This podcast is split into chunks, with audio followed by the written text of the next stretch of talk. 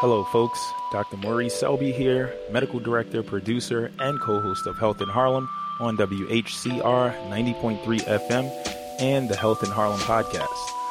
While we strive to bring you the most up to date, reliable, evidence based information to help you live the healthiest life possible, this show does not substitute for an evaluation by a trained and licensed medical professional. It is highly recommended that any advice or recommendations on medications, treatments, nutrition, fitness, preventive services, etc., be implemented under the guidance and supervision of your primary medical provider or appropriate specialist. With that said, we hope that you enjoy and learn from our program, and please be sure to let us know how we can best serve you in future shows.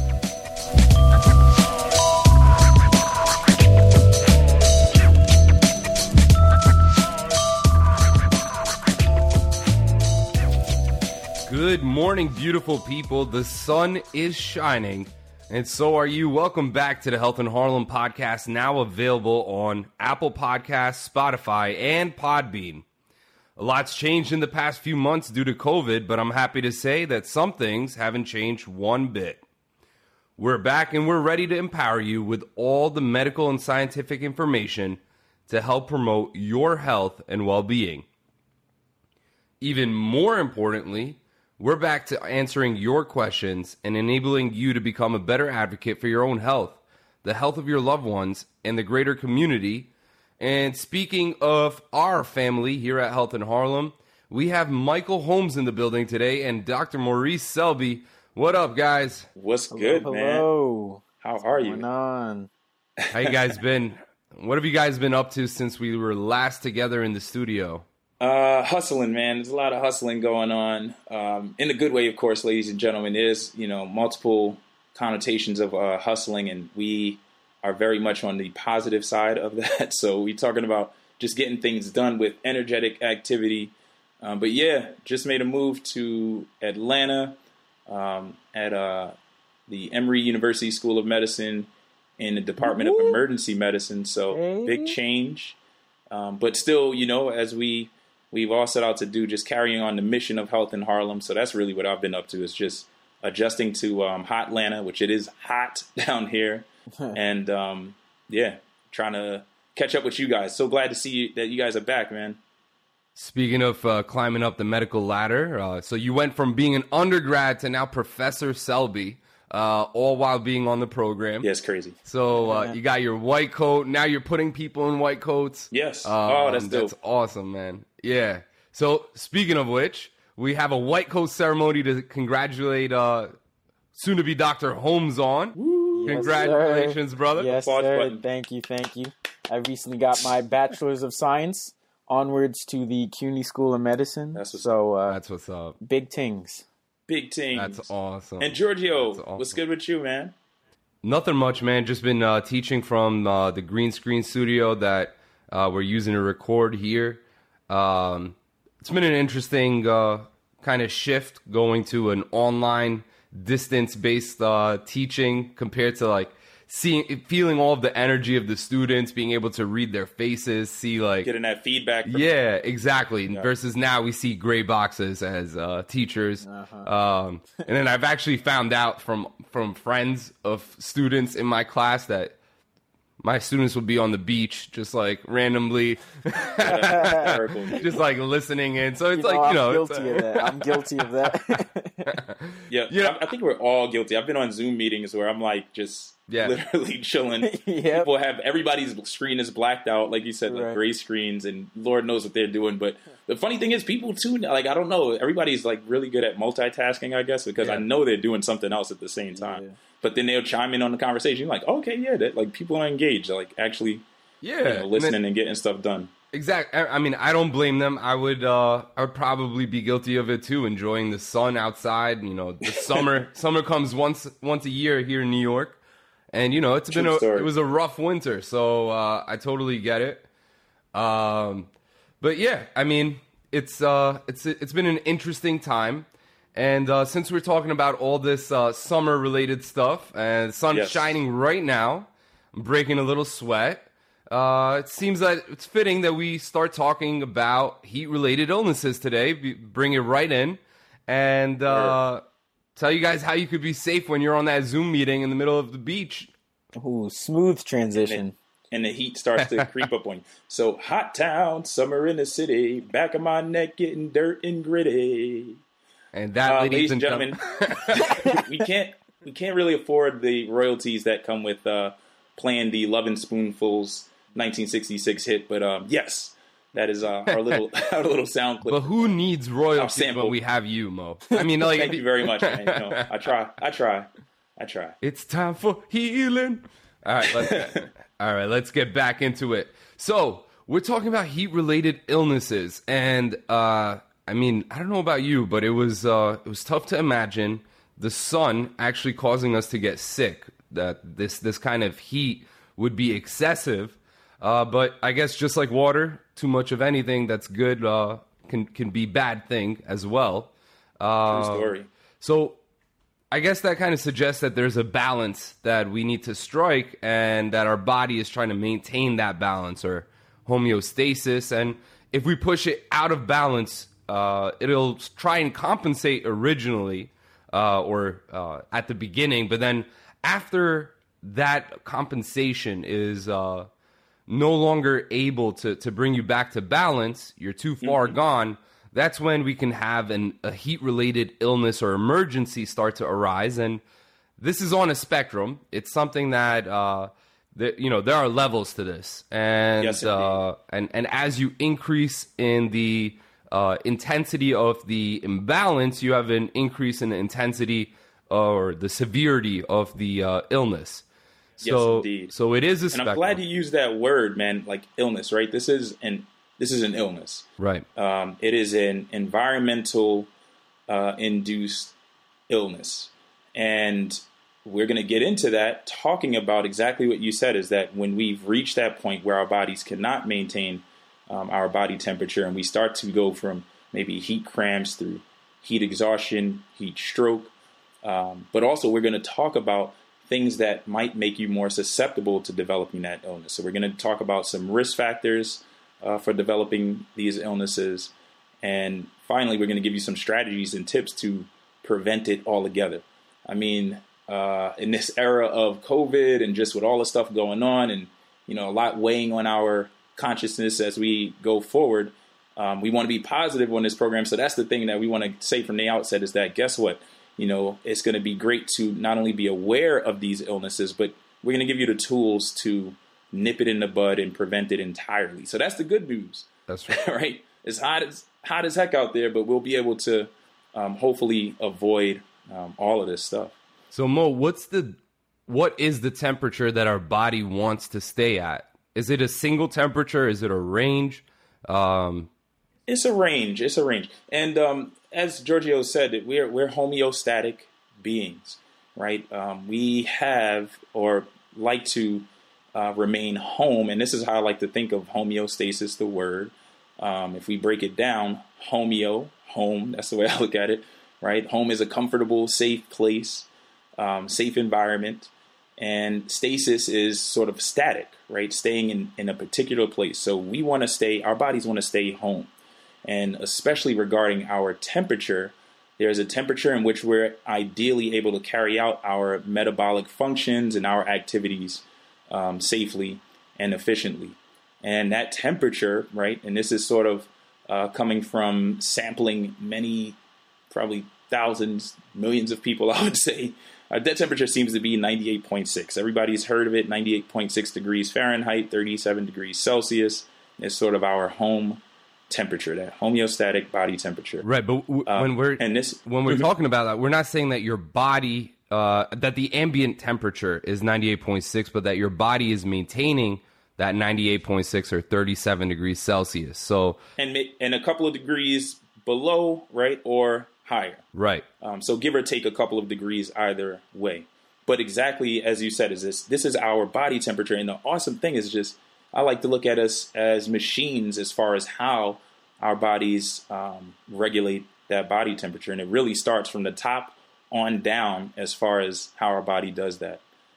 Absolutely. And so, Michael, you want to bring us into that? So, Michael, he's at the at the heart of this, man, because he's uh, in medical school doing his training right now, and so this is stuff that he's like talking about all the time, bro. Yeah, yeah. So, um, I guess when it comes to uh, you know, regulating uh, your body temperature, regu- uh, homeostasis, as we've been talking about mostly, um, I guess we could think of it by starting at the top, right? So, starting in your brain region uh, there's a, mm-hmm. a, portion of your brain called the hypothalamus, and I like to think of the hypothalamus as um, like a thermostat. You know, uh, like a thermostat you have in your home. It regulates mm-hmm. the temperature of your home. This uh, the hypothalamus the hypothalamus works pretty much the same way.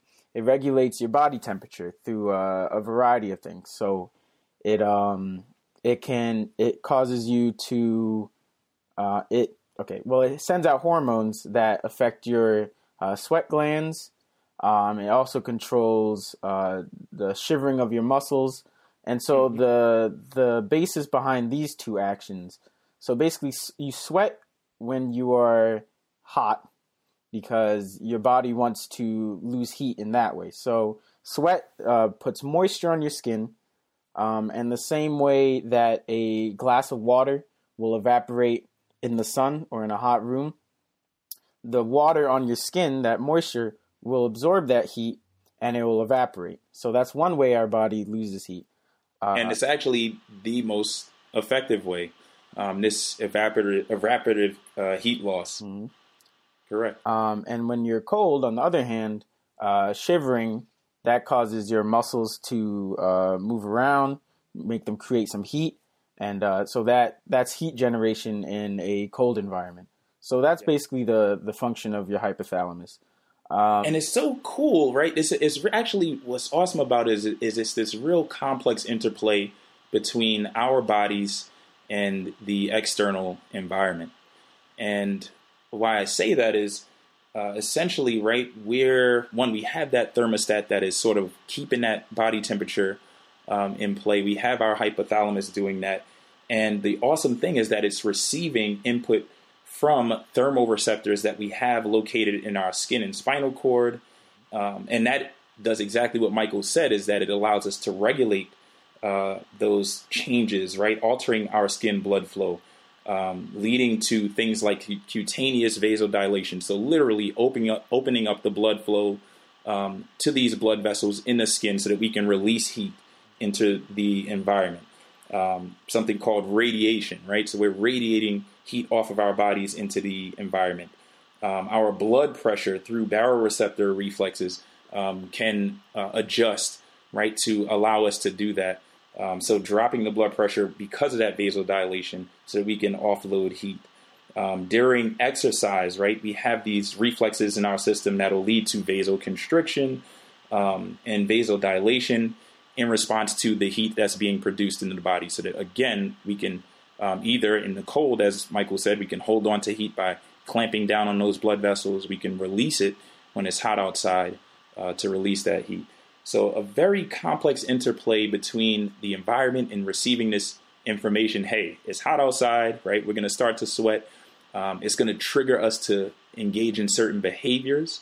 Um, so, for instance, seeking shade, right? you feel the hotness on your skin, the heat on your skin. The first thing you'll probably think is, like, yeah, I got to get out of the sun. I must get out of the sun.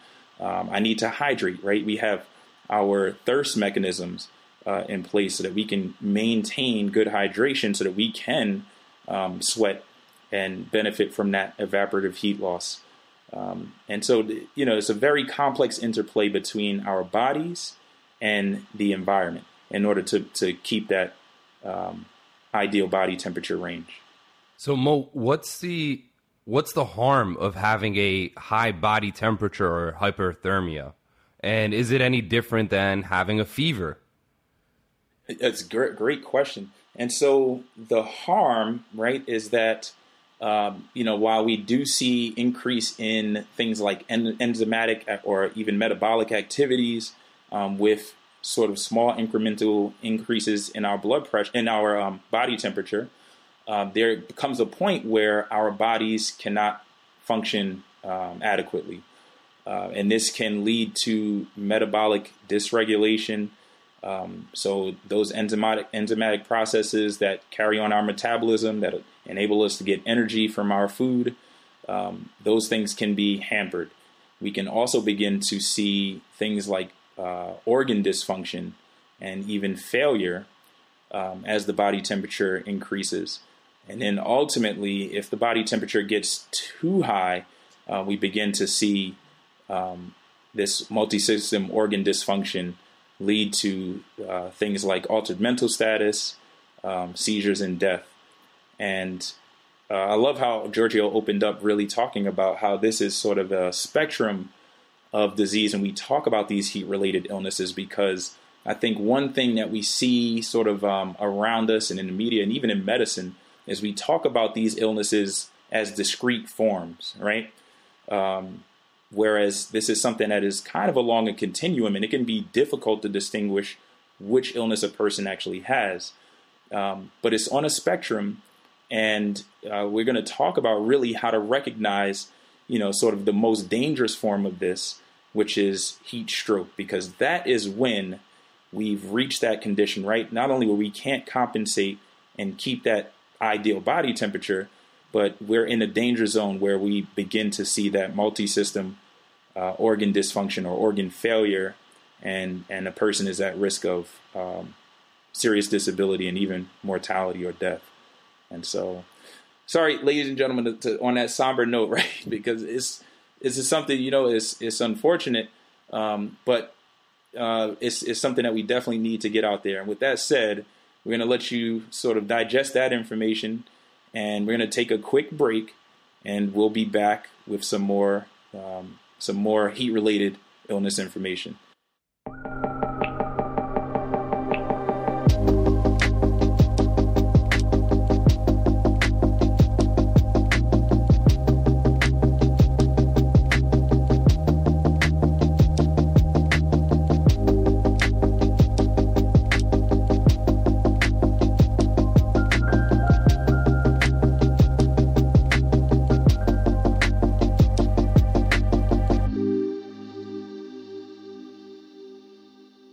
Welcome back to Health in Harlem, ladies and gentlemen. My name is Maurice Selby. My name is Michael Holmes. And I'm Giorgio Maloof. And you're listening to the one and only Health in Harlem podcast. And today we're talking about heat related illnesses. And when we left off, we were just talking about the amazing ability of the body to regulate its body temperature and how, when we can't do that, we begin to uh, encounter problems.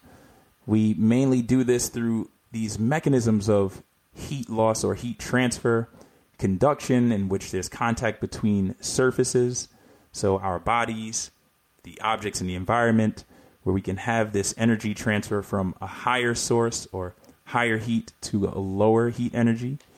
Uh, we also have convection, so heat transfer through mediums such as fluids uh, or even air for that matter. So, on a very hot day, high ambient temperature, uh, in the air, that heat transfer can be transferred to our bodies and raise our body temperature.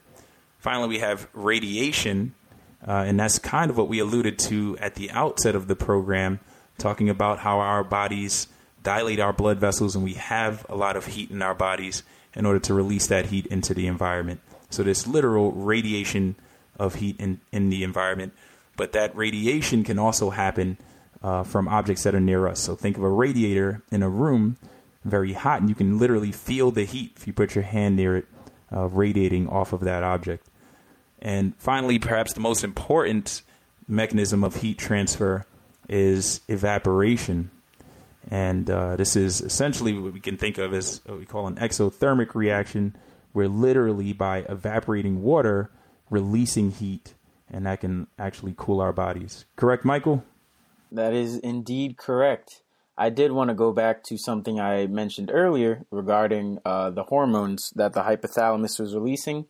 Um, so, the main hormone involved in heat balance is the thyroid hormone. And so, what the thyroid hormone does is it, it tells your cells to increase their metabolic heat production. So, the more thyroid hormone, the more heat you're producing. Um, and so, in colder weather, your brain will uh, your hypothalamus will tell your body hey, we're cold. Let's uh let's get some heat going, and so and thus your uh you'll release thyroid hormones and your cells will produce more heat. On the flip side, in hotter temperatures, uh, your hypothalamus will tell your body to slow down on the thyroid hormone production, thus uh, not contributing to any heat production in your body. Well, a little bit, but not as much as it would. Um, it's a complex interplay, right? We have this mm-hmm. this hypothalamus that is amongst uh, thyroid, things like thyroid stimulating hormone, um, and therefore thyroid hormones a little bit further down in the pathway. Um, these sort of metabolic changes um, that can help us either release or not produce heat.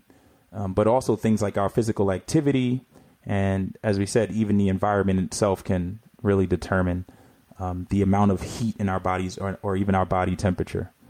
Yeah, exactly.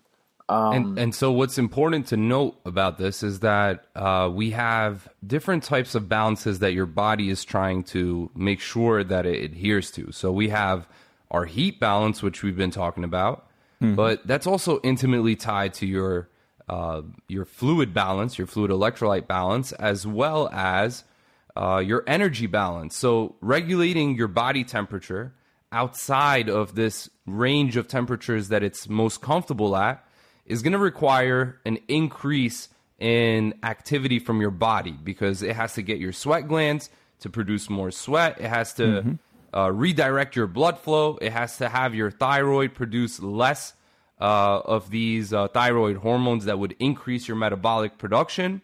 So you're increasing heat loss and you're decreasing heat buildup uh, at the same time to try and achieve the goal of reducing your body temperature. Mm-hmm. Uh, to bring it back to this range of uh, 37 degrees Celsius plus or minus one degree. And so part of uh, what happens in the spectrum of heat related illness is uh, going to be tied to the uh, compensatory mechanisms that we're just talking about. So, mm-hmm. the things that our body does to reduce the body heat uh, may eventually interrupt other balances, like your water balance or your energy balance. And that's where the illness is going to start to arise. Anytime that we push our body outside of the range where it's able to correct itself. And so, what we need to do from a treatment standpoint and a prevention standpoint is make it so so prevention we want to prevent our body from reaching this extreme imbalance where it can't handle itself and from a treatment standpoint we just want to make sure that we replenish the uh, the body with uh, to be able to allow it to do the mechanisms that it normally does to uh, reduce body heat. So, whenever you are producing all this sweat, Michael, what's going on? What's in this sweat?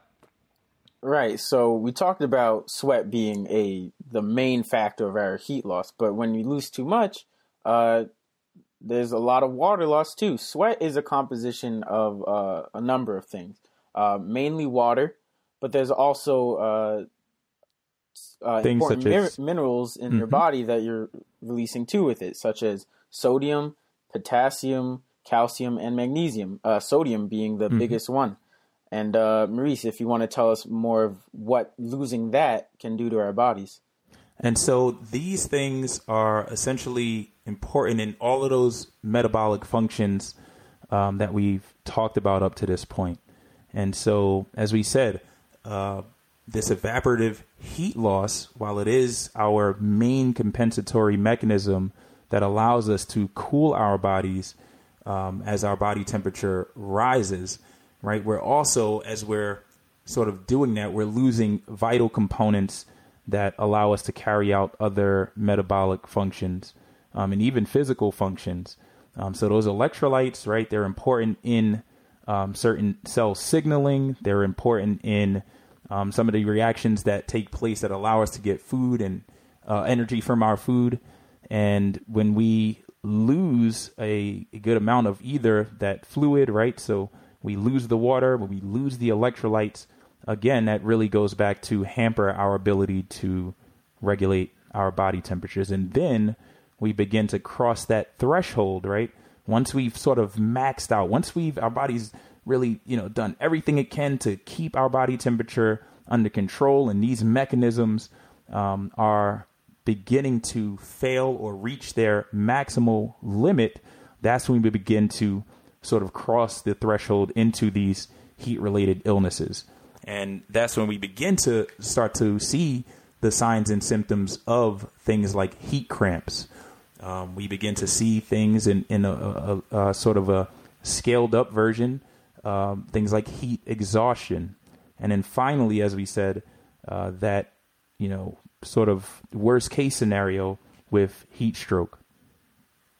Right. So with heat cramps, uh, it's characterized by heavy sweating uh, during intense exercise or in, in intense environmental heat.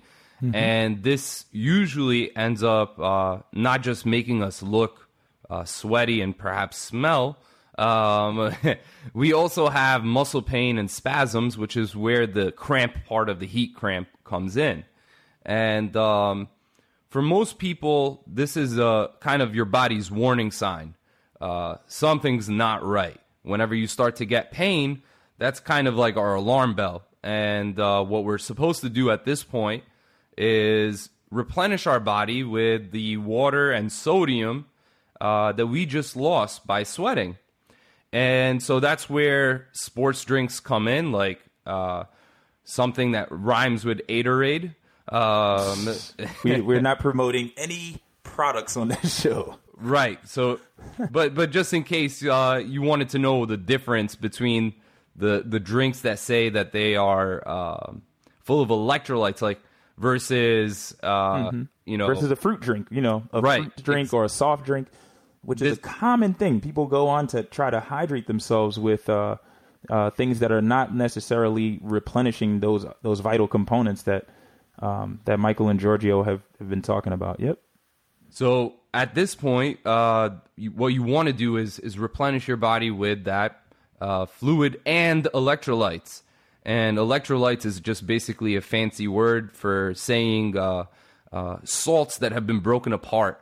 And uh, because we have separation of the charges, they can conduct electricity or currents of electricity, which is why we call them electrolytes. And so, what we're really talking about are the salts, not the not necessarily the sugars that we want, because the sugars are actually going to make it so that you stimulate your thirst even more um, and can pull water with it. So, so right now we're talking about sports drinks, not just regular water that you want to replenish with, um, which is something that we see a lot where people are getting to the end of a marathon. They've had excessive um, uh, exercising and and hmm. water loss, and then they try and rehydrate with just plain old water and for people like this who have sweat a lot, that regular water is not going to actually rehydrate them because uh, you need to have the same kind of salt water that you lost replenished. Or as uh, close to, as the balance, right, to what we've lost in our sweat. We want to kind of replace that with um, exactly what was taken out of our bodies. And so, um, you know, what we call an isotonic solution or a solution that's very similar to your your blood chemistries, if you will. Which um, is which is also why when you go to um, to to the ER, maybe you see Dr. Maurice Selby, and uh, he wants to rehydrate you. He won't put you on on regular water. He might give you an IV bag of normal saline, which is a uh, isotonic solution that is going to have um, sodium in it, uh, sodium chloride to be more hmm. exact, and at a concentration that is going to make it so that uh, it fits with the balance of your body, which is why it is used to rehydrate you. Correct. So, at the same time as uh, us replenishing our water um, and and uh, electrolytes using sports drinks, let's say, um, you should also try and prevent yourself from losing uh, more of it, and and therefore you should refrain from further physical activity for a while until you the the symptoms go away. Uh, so until the cramps aren't there anyway uh, anymore, and uh, try and move out of the uh, sun because, like we were saying before, we get a lot of that heat from the radiative waves of the sun. Uh, actually, Earth as a whole, that's one of the main ways that it heats up, as you can tell from the difference between summer and winter. Um, the the sun just feels stronger, and uh, so those solar radiative waves are what we need to try and prevent. And if you're working out inside um, and you're next to something that is generating heat, get away from it. So you need to get to a cool place at this point. You need to rehydrate, and uh, if all goes well, you know the heat cramp will subside and you'll return back to this area of being balanced. Now, the only uh, note that I want to make about this is that uh, this doesn't apply to everyone. This is for mainly healthy people. For some groups of people, um, such as if you have if you have heart problems, you might want to be extra careful about this and uh, seek medical attention at an earlier stage, even if it's just heat cramps uh, because you'd be particularly vulnerable. Um, similarly, if you're on a low sodium diet, you already have less of these salts. So when you're losing the water and salt, this is going to be a reason why uh, you would be particularly vulnerable. And uh, lastly, if the cramps are lasting longer than an hour, this is a reason to seek medical help rather than try and treat it on your own. And as we said before, you know, this is uh, you know, the, the heat cramps, one, they're particularly uncomfortable. Um, and so you will know that you're having this complication, right? Um, and, and I'm glad that Giorgio really said that this is sort of an alarm bell to say that, hey, something is out of whack, right? This is literally a manifestation of uh, that blood chemistry potentially being thrown off um, and you having reached your maximum ability to compensate for uh, this uh, heat exposure. Um, and some other things to look out for. And as we said, this is on a spectrum of disease, right? And it is very difficult to tell the difference between things like just heat cramps, heat exhaustion, in which you might experience some more symptoms such as um, tiredness, right? The the actual name of the illness kind of tells you what you'll be experiencing. So heat exhaustion, those are the days where you just feel like, yo, I just can't move. I don't want to do anything. Mm-hmm. You know, it's so hot. Um, you might have some uh, cramps associated with this as well. Some individuals report feeling nauseous. You might have headaches. Uh, there are individuals that have, in addition to the profuse sweating, right? Again, these compensatory mechanisms trying to cool your body. You might uh, have things like palpitations, so your heart rate pumping very fast, trying to keep up uh, with your body temperature and radiate off of the off off this heat to in order to uh, reduce your body temperature. And then finally, we get into this heat stroke category.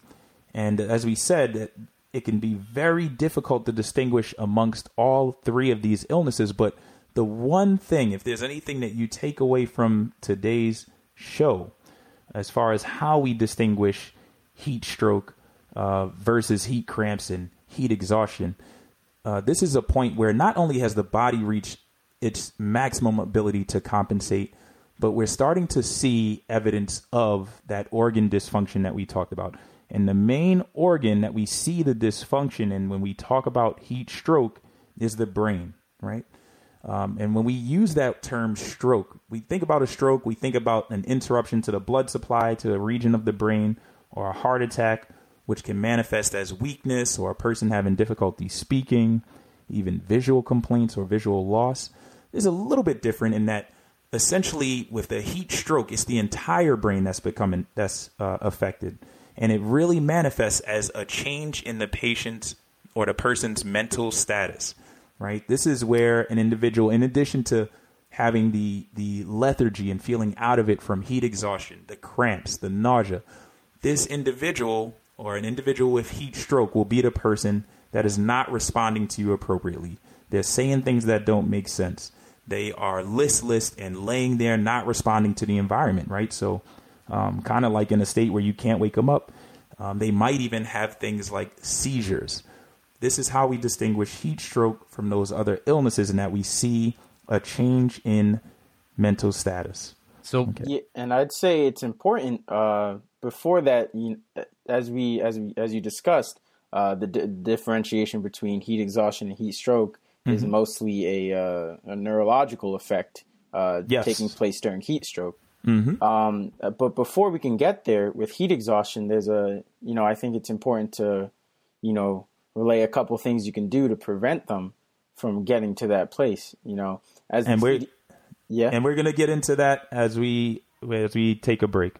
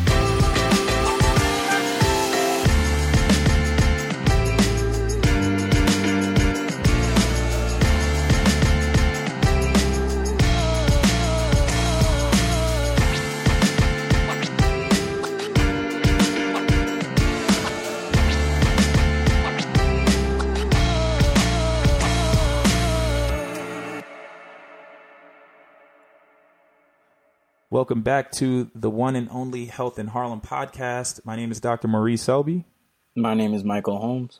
And I'm Giorgio Malouf. and today we're talking about heat related illness on this episode. And we left off talking about heat stroke. Essentially, a heat stroke is a point where our body has maximized its ability to regulate the body temperature. And now we have an individual that has an elevated body temperature. Typically, we see this in excess of 104 degrees Fahrenheit. So we're talking about right almost a six degree difference uh, from our normal body temperature. And we see that in conjunction with a change in the patient's mental status, right? And uh, during the break, actually, ladies and gentlemen, we were just having a discussion, right? It's such a complex disease. And as we said, this is on a spectrum of illness, ranging from these heat cramps to heat exhaustion, ultimately to heat stroke, which is the most dangerous form of this illness. And it could be difficult to tell the difference, right? What if we had an individual that just lost consciousness or fainted? Um, I would count that as a heat stroke until proven otherwise.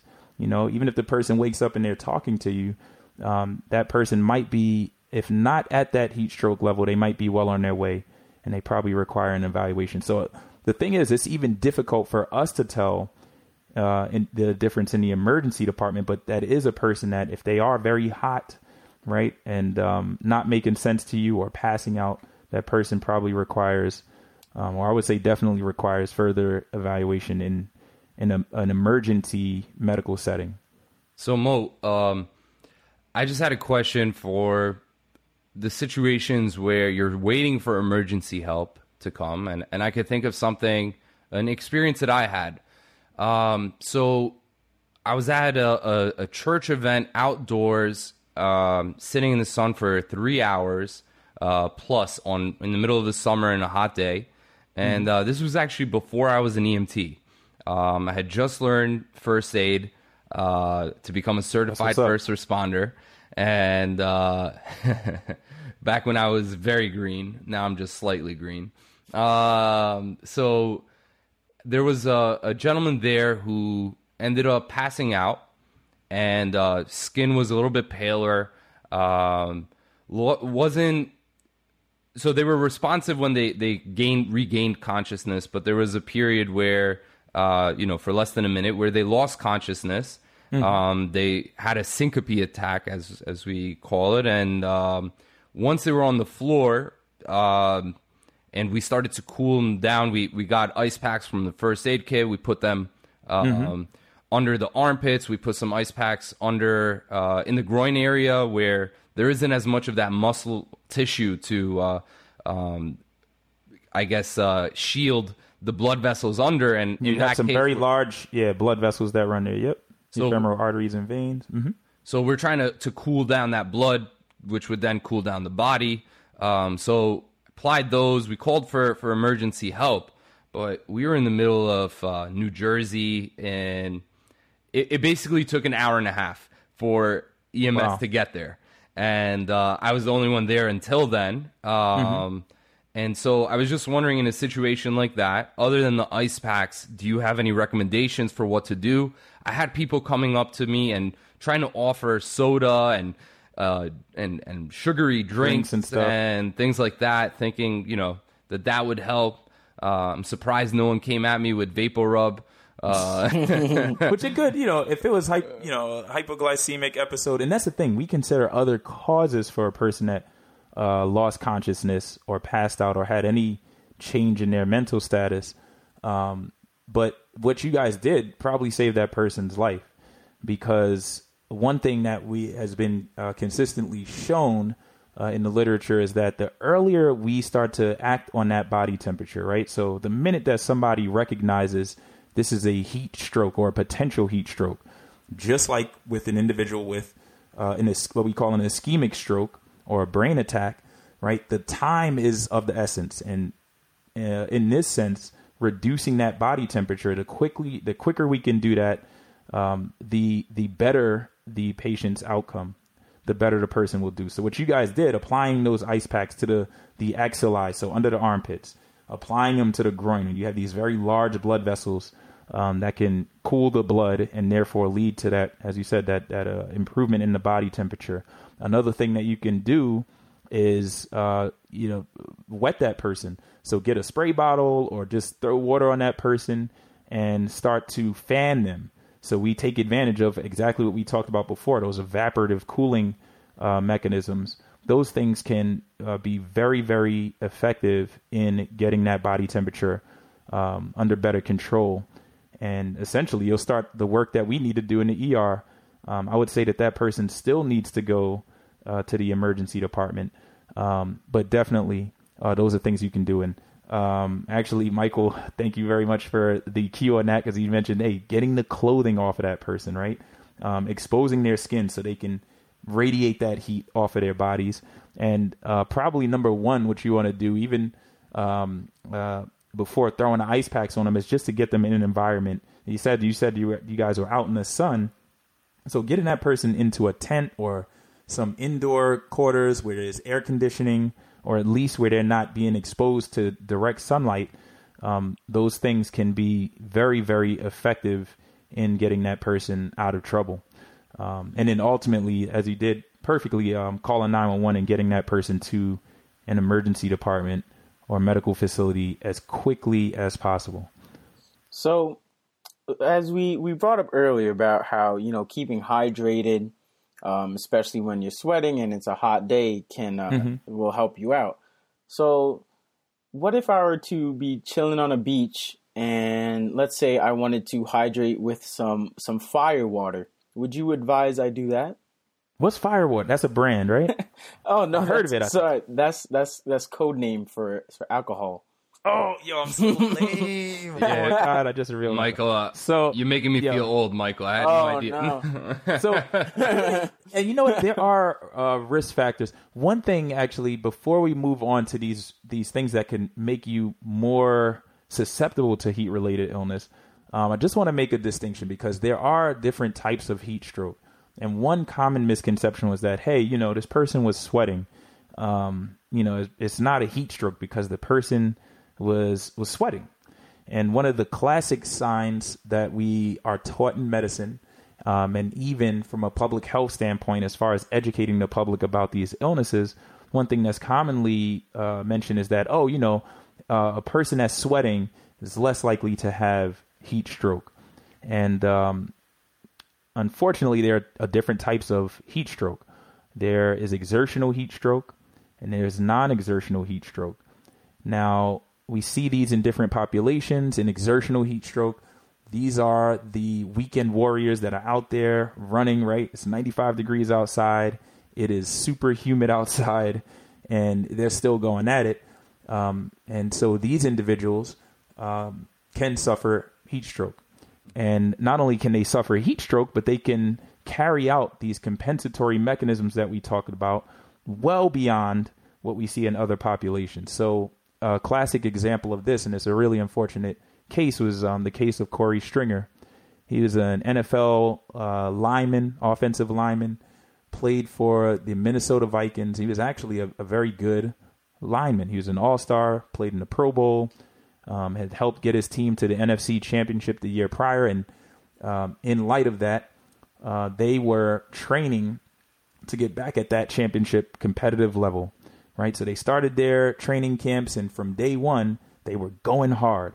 Um, ran went right out the gates with these multiple practices a day. Um, during this particular practice, uh, Mr. Stringer and his teammates they they actually had been kept on the field a little bit longer for an extra session. Um, and from it was reported, it was a very very hot day. Um, Mr. Stringer at one point during the, the tail end of the practice endorsed that he wasn't feeling too well and um, had, you know, at one point collapsed down on the field. His teammates came, everybody helped him to his feet. And he was saying he was still awake at that point and said, Hey, you know, I feel okay. I'm, I'm, I'm just, you know, not feeling um, too great, but I'm okay. And they let him be. And at one point, um, he began to, you know, sort of stagger. And as he was making his way to the locker room, was stumbling and got into the locker room area and ultimately collapsed. Um, you know, it was a hot day and he was sweating. He was engaged in, in those activities. Um, but when they got him to the hospital, and unfortunately at the time of his passing, he had a, a recorded body temperature of 108 degrees Fahrenheit. Um, and from that time that he had collapsed in the locker room, he had never regained consciousness. And so this is right an NFL lineman has the best uh, training, probably the best medical staff. He is presumably a healthy individual to compete at this level, and uh, he suffered a heat stroke. And uh, you know, essentially, this is a classic um, case of what we call exertional heat stroke because he carried on those compensatory mechanisms, including the sweating. But the one thing that we said, as we said before, that we see in every case of this is that altered mental status. So the person that's collapsing in front of you, the person that's stumbling around, um, the person that has a seizure or what anything that looks like a seizure, a person that has a high body temperature with any of those symptoms has a heat stroke until proven otherwise. That person needs to be cooled, as we discussed earlier, right? Throwing those heat packs in those important areas, the axilla or the armpits, the groin, over their forehead, removing their clothing, getting them to a cooler environment as quickly as and as safely as possible. Um, just really quick, as far as non-exertional heat stroke, so this is the one where we see the classic person that has a very high body temperature, usually in excess of 104 degrees Fahrenheit, and these are the individuals that are not sweating, right? So they have that super high body temperature. They might not be sweating, um, but they one thing that they will have as well is the altered mental status. So they'll have the high body temperature, the altered mental status, or not acting like themselves, answering qu- questions inappropriately. Um, I've seen people that are combative and fighting against you. They're agitated. They could be having seizures.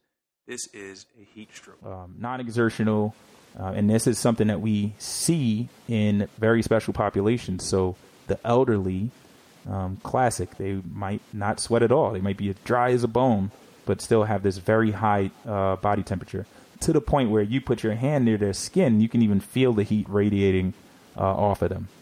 Um, and so um, that is something that we really need to just be mindful of. And also um, individuals that are um, maybe using certain medications or with certain illnesses, they might not manifest um, with that sweaty presentation. Um, so sweat it does not make you diagnose heat stroke. That's all we got to say. That's the biggest thing to take away. High body temperature and a person that has altered mental status or some neurologic dysfunction, that's a heat stroke until proven otherwise. Um, so with that said, I guess we can get into the risk factors, right? What is sort of the setup for all of this?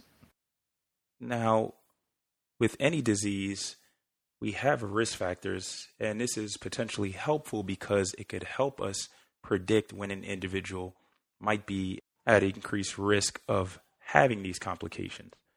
And one way in which we can classify this is extrinsic risk factors.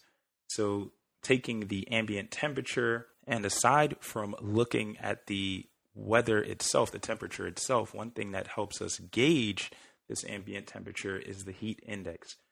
The heat index is a measure of how hot it really feels when relative humidity is factored in with the actual air temperature.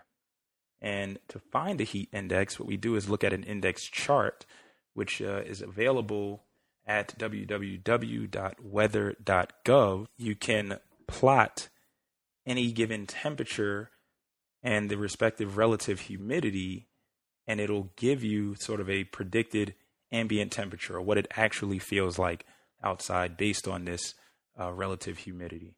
And so, for example, at 80 degrees with a humidity of 70%, it would actually feel more like 84 degrees. Now, if we increase that temperature to, let's say, 90 degrees with an 80% humidity, that would actually feel more like 113 degrees Fahrenheit for the ambient temperature outside. Um, and also, as we said earlier in the show, um, this could compromise our sweating mechanism as far as decreasing our temperature. Uh, if we cannot have evaporation of our sweat because of the increased humidity in the environment, then we're at an increased risk of having heat related illness just because our bodies cannot effectively cool off as they normally would be able to. Now, some other risk factors to consider individuals with chronic health problems. So, these are the individuals with cardiovascular disease, these are individuals with things like diabetes, um, also breathing problems such as asthma, which can be exacerbated when it is very, very hot outside. Uh, other populations that we really need to be concerned about are the very old and the very young. So, elderly individuals, uh, just the same as young individuals, might not be able to uh, adapt behaviorally, right? Uh, a young toddler or infant can't remove themselves from a place with high ambient temperatures. A, an elderly patient with dementia might not be able to remove themselves from an environment with high ambient temperatures. Finally, other risk factors include substance use. So we talked about the firewater on the beach. Definitely not a good idea uh, because it reduces your body's ability to compensate in extreme temperatures. And also, drugs such as methamphetamines, cocaine, other substances such as ecstasy, mollies, these things can increase your body temperature and also affect your ability to modify your behavior or get out of those temperatures. And that too can set you up for possible heat related illness. Um, so we have a number of risk factors and things we need to think about in advance that say, uh, might you know allow us to avoid these illnesses altogether. So we really got to think about these things uh, each and every day, especially at this time of year. Paying attention to the weather report, knowing our bodies as far as uh, illnesses that we might have, medications that we might be on that could comp- compromise our ability to compensate. So, people on blood pressure medications like beta blockers or calcium channel blockers, people that are on diuretics, which force them to uh, lose a lot of their water volume um, by peeing, right? These individuals are at an increased risk of suffering heat related illnesses. And we're going to take our final break, ladies and gentlemen. You're listening to Health in Harlem. We'll be right back. Stay with us.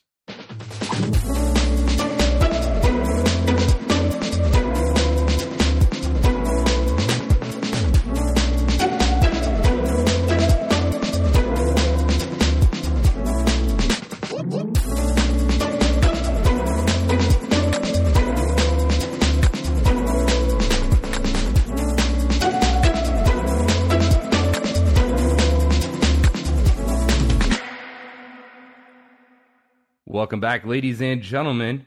It's heating up here on the Health in Harlem podcast, and we're trying to get you guys to stay cool as we t- as we go through the heat stroke. Guys, I've been practicing this right before uh, we came back from break. If you so, uh, tell. yeah. So let me It know if you like good, the dad. thank you, thank you. If you like the, the corny dad jokes, just let me know. Um, I'll keep making some more. I'm sure Reed Vero will uh, supply us with uh, Oh, yes. an abundant spread of uh, dad jokes whenever he, he's on uh, the next show, probably. Um, but welcome back. My name is Giorgio. My This name is is Michael. Maurice.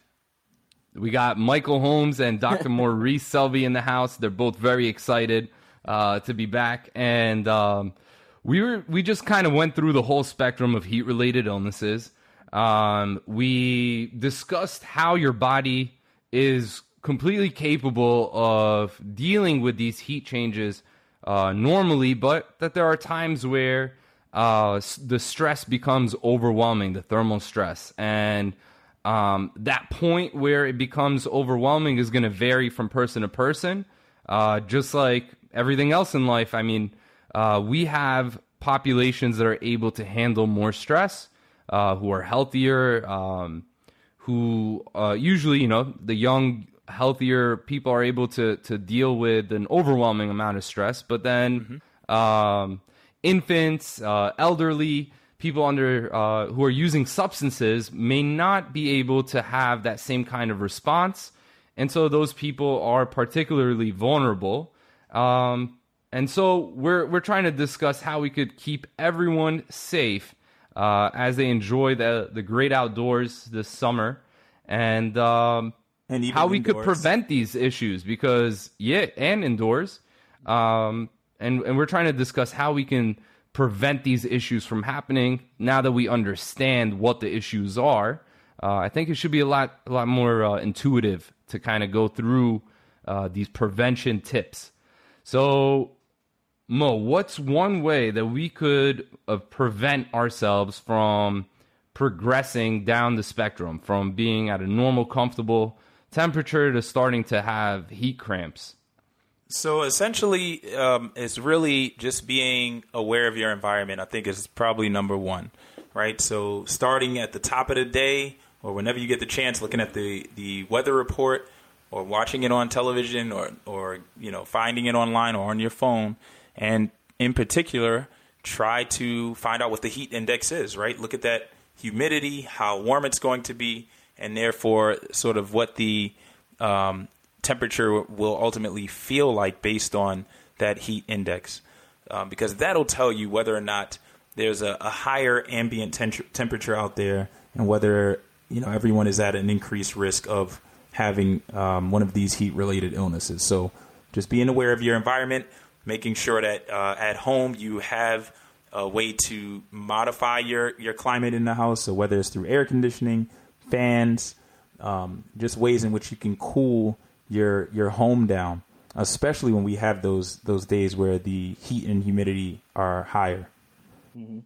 And for the days that the heat and humidity is high, but you still have to go to work and travel and go do about your daily things, uh, a couple things you can do for yourself. Uh, you know, wear light, loose-fitted clothing.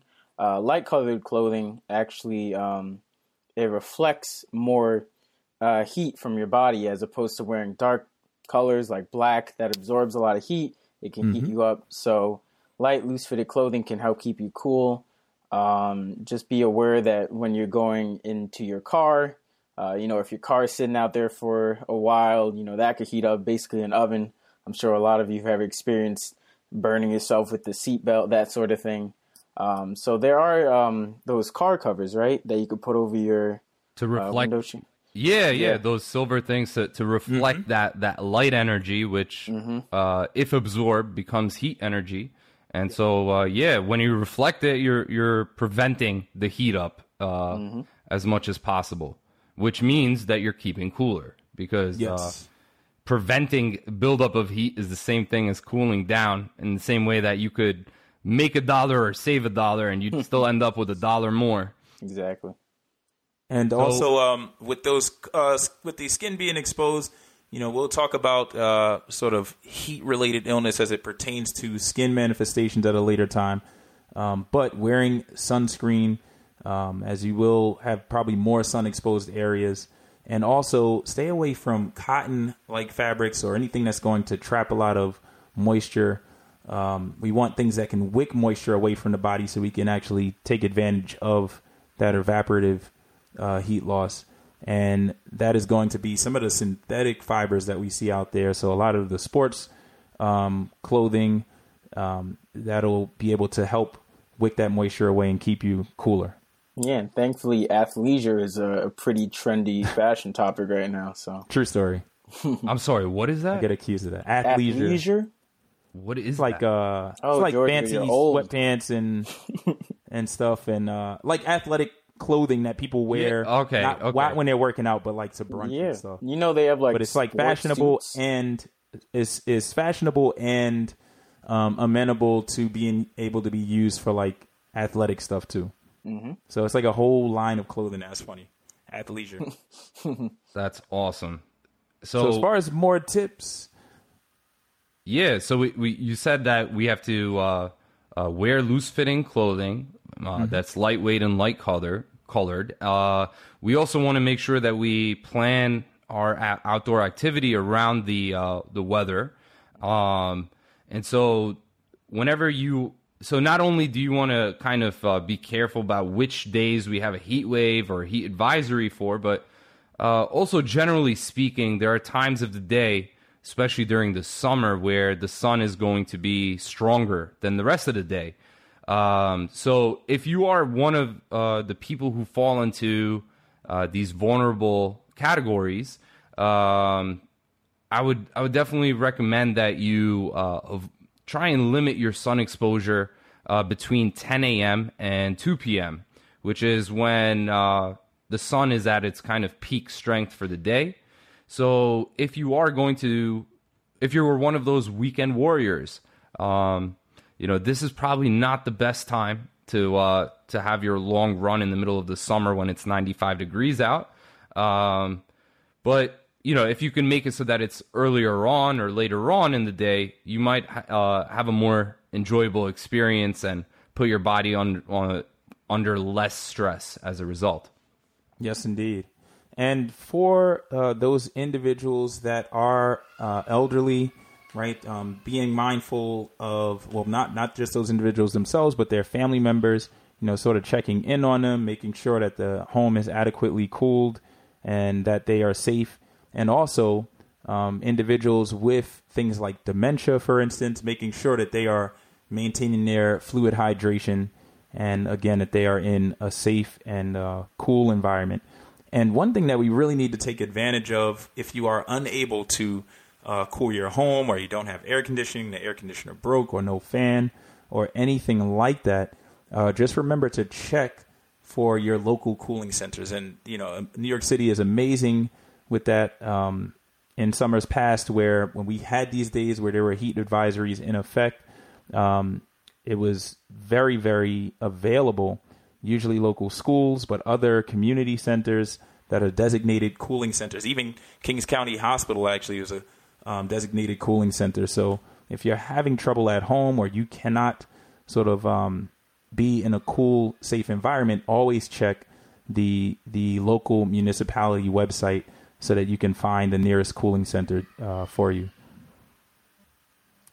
And then All right. worst worst case scenario, if you have uh, uh, a shower that you could use, a cold shower could definitely help, or bath, um, and that should alleviate uh, a lot of the issues that uh, you might be uh, starting to experience. And uh, lastly, we have uh, the last tip is to uh, protect your skin using sunscreen, which, like Mo said, we have another show planned for just that.